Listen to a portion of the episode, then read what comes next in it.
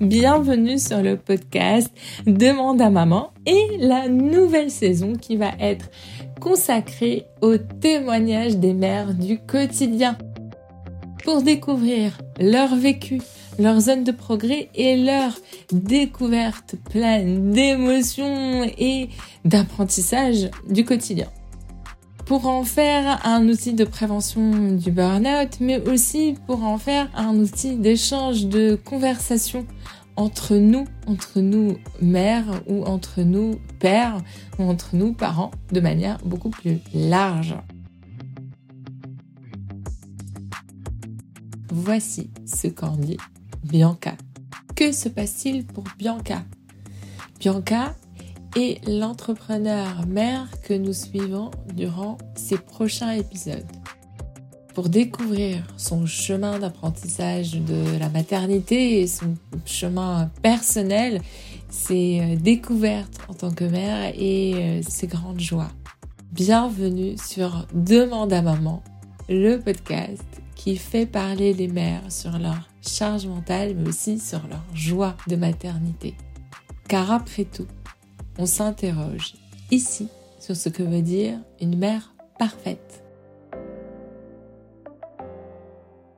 En fait, je crois que hum, la grossesse, euh, au fur et à mesure que ça avançait, j'ai senti un peu une transformation euh, en tant que mère.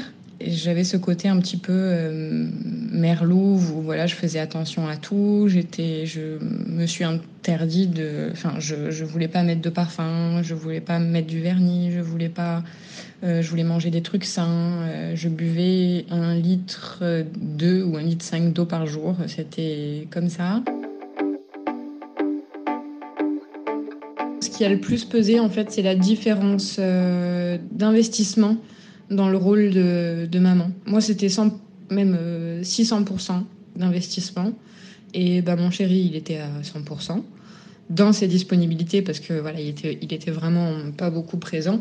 Et vu que lui, il était à, à 100%, qu'autour de moi, bah, il y avait plutôt du, ouais, du 50%. Euh, et Bianca, quand est-ce que tu reviens, quand c'est que tu redeviens femme en fait, quand c'est que tu, que quand on t'appelle, tu parles pas que ta fille en premier, quoi et que tu as d'autres choses à dire en fait que 220 millilitres de lait, euh, dodo à telle heure, euh, première purée, euh, gros caca, débordement de couche, enfin voilà, tu vois, c'est, je pense qu'il y avait un petit peu cette, cette hâte de la part de mon entourage que je redevienne moi, alors que forcément, bah moi, moi j'étais bien, enfin je crois que j'étais bien. Je faisais, je faisais vraiment attention à tout et quand elle est née, bah, c'était, c'était pareil. Je me sentais un peu euh, cette âme protectrice euh, qui fait attention vraiment à tout, qui anticipe tout, voilà. Et quand elle est née, donc on l'a mise au sein. La mise au sein s'est plutôt bien passée. Après, voilà, j'ai eu, j'ai eu euh, j'ai eu super mal au sein. Bon, voilà, les crevasses, les trucs. Euh, mon meilleur ami, c'était l'anoline. Pour celles qui connaissent, j'ai essayé tous les bouts de sein et tout ça. Bref, j'ai allaité pendant euh, trois mois. C'était vraiment super. Et, ouais, la maternité, enfin, le, congé mat, j'étais vraiment seule en fait. Mais ça m'a pas dérangée parce que j'étais dans ma, dans ma bulle avec, euh, avec ma fille. Mais c'est vrai que voilà, j'ai tout oublié à côté. Euh, je me rappelle que voilà, je, dormais mal, mais c'était pas grave. Je me, j'avais vraiment cette espèce de dévotion de voilà. Après, j'étais une maman jeune, j'avais pas, j'avais pas une charge mentale euh, au niveau du boulot qui était forte. Euh, j'avais pas de problème d'argent particulier à ce moment-là. J'étais dans une maison qui me plaisait. Donc vraiment, tout, tout, tout mon corps, mon esprit et, et le mental étaient dirigés vers elle. Et je passais mes journées avec elle à, à allaiter toutes les deux heures. C'était un bébé qui faisait des micro-siestes, donc euh, c'était assez délicat. Euh, moi, j'étais une mère un peu stressée euh, par rapport au sommeil, en fait, parce que j'arrivais pas à comprendre comment un bébé pouvait s'endormir avec du bruit. Donc, je faisais super attention à chaque fois qu'elle s'endormait à pas faire de bruit. Donc, c'était un peu la cathédrale à la maison. Et c'est vrai que parce que moi, je me disais, moi, s'il y a un, ne serait-ce qu'un tout petit bruit, ça me réveille. Enfin, ça, casse mon endormissement. Donc, je faisais super attention à ça. Euh, et du coup, bah, c'était un bébé qui faisait des micro-siestes. bien sûr, au début, elle dormait, mais après, c'était des siestes de 20 minutes. Euh, voilà. Donc, ouais, j'étais assez. Mes journées, c'était bah, des nuits, euh, surtout, surtout les nuits, en fait. Mes nuits, mes nuits entrecoupées de, de toutes les deux heures. Puis après, qui s'est se passer. Puis à un moment donné, j'ai eu envie de, d'essayer de tirer mon lait, puis j'ai pas du tout réussi. J'ai utilisé le, le, truc là. J'ai tiré euh, genre 20 millilitres, ça m'a pris deux heures et demie. J'ai dit laisse tomber, euh, je veux pas y arriver. Donc j'ai pas pu. Je pense que si j'avais pu tirer mon lait, je me serais fait euh, une ou deux sorties euh, sans elle, mais c'était pas le cas. Il y a des choses sur lesquelles j'aurais aimé être un peu plus informée, ou en tout cas que je ne referais pas, c'est-à-dire que je me cachais pour, pour allaiter. Ce qui aujourd'hui je trouve totalement idiot, avec en plus le, le mouvement qui aurait été porteur à ce moment-là pour moi. Mais ouais, j'étais plutôt du genre à me cacher. Euh, je sais pas trop euh, pourquoi, mais voilà. Non, je prenais pas je prenais pas forcément de petit déj, je mangeais pas forcément. Euh, je sais pas si vraiment j'arrivais à me laver. Je crois que j'attendais que mon chéri rentre à la maison pour pouvoir me laver. Euh, je te parle en même temps que les, souvenirs reviennent, hein, donc même même quand je revois les photos de moi en congé mat, c'est horrible quoi. Franchement. Enfin, c'est horrible, c'était beau, hein, c'était une belle période, mais je me suis, je me suis complètement oubliée. Et c'est ce qui a fait qu'après, j'ai commencé à, au moment où ma fille est entrée à la crèche, à, devenir quelqu'un que je n'étais pas forcément, enfin, à prendre un rôle de maman, en fait. Comme si, comme si ça devait être différent de moi, alors qu'en fait, je faisais les choses comme il fallait et tout allait bien, mais comme si j'avais besoin de, de prendre la place, je sais pas, c'est bizarre. Donc j'ai commencé à mettre des trucs, des, même dans le style vestimentaire, à mettre des trucs qui me qui m'allaient pas, qui me convenaient pas, qui étaient pas moi. Moi, je porte des baskets et des jeans euh, troués, déchirés, euh, des t-shirts, euh, parfois même avec des taches. faut qu'elle, pas qu'elles se voient, mais je suis un peu pas roots, mais je m'en bats un peu les steaks de ça. Et là, ouais, j'ai essayé, je sais pas, de me prouver que j'étais mature ou différente. Et, et en fait, grâce à une copine que j'ai vue vers les, je sais pas, peut-être les 18 mois ou les 1 an de ma fille, et j'ai vu qu'elle, elle avait qu'on se parlait normal et que moi, j'étais plus moi. Et en fait, à partir de ce moment-là, j'ai remis mes baskets, j'ai jeté les, les bottes euh, que je m'étais achetées, des cuissards, de n'importe quoi, que je n'ai jamais porté. Et j'ai jeté ça. Et à partir du moment où j'ai jeté ces bottes, ça y est, genre j'étais redevenue moi. J'étais une jeune maman, ouais. Ouais, quand je prenais l'avion, bah, il y avait des mômes qui me demandaient si ma fille c'était ma sœur. Mais c'est pas grave. Parce qu'en fait, j'ai une tête de bébé, en fait. Toujours une tête de bébé. Et ça sera cool pour plus tard, mais non, c'est pas ma sœur, c'est ma fille.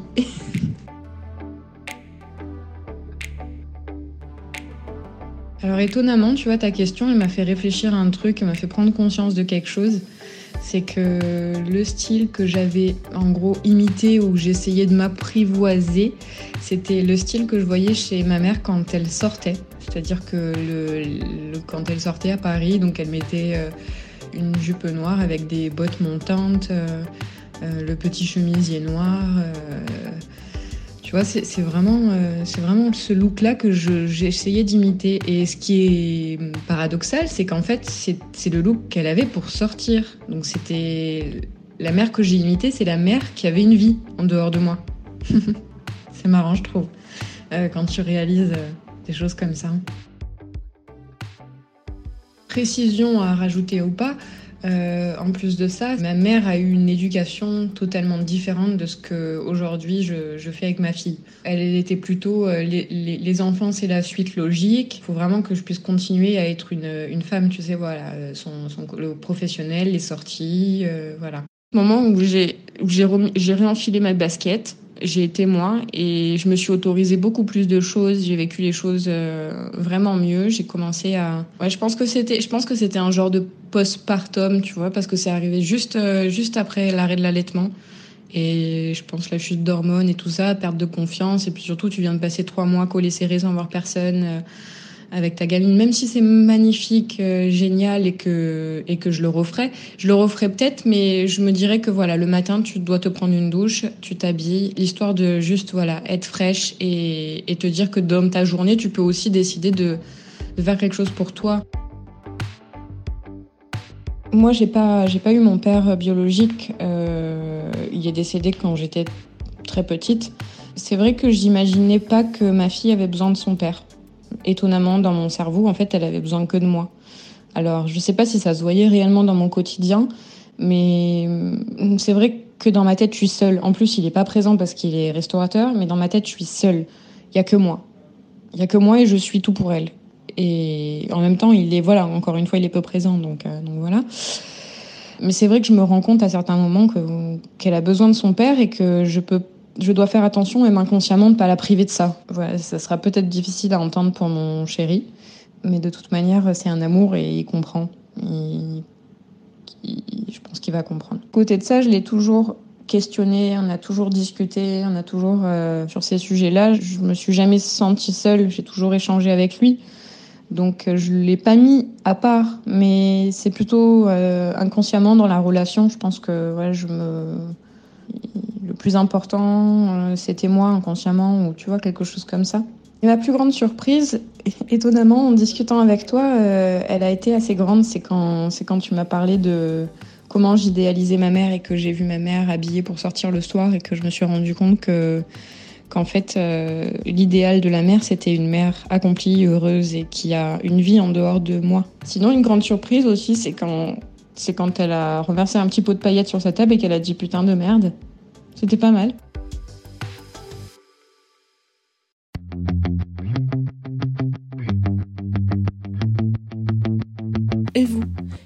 pensez-vous de la mère parfaite? Quelle est la définition que vous en avez? Quelle est la définition de la charge mentale? J'espère que cet épisode et ces témoignages avec Bianca vous ont plu. N'hésitez pas à laisser des étoiles et des commentaires et partager autour de vous. Et pourquoi pas nous envoyer votre témoignage pour participer vous aussi au prochain épisode. Nous serons ravis de pouvoir écouter votre vécu de maman. De, ces premiers jours de découverte jusqu'à l'apprentissage, voire, euh, on va dire, le confort et, les câlins et les, moments de paillettes. À vous de choisir ce que vous souhaitez nous partager. Nous serons plus que ravis de vous écouter. À très bientôt sur Demande à maman, le podcast. Un podcast co-animé par Boutena Burkel et Charlotte Fortuit et produit par The Helper, assistant parental et mobile pour les jeunes parents ambitieux. À très bientôt!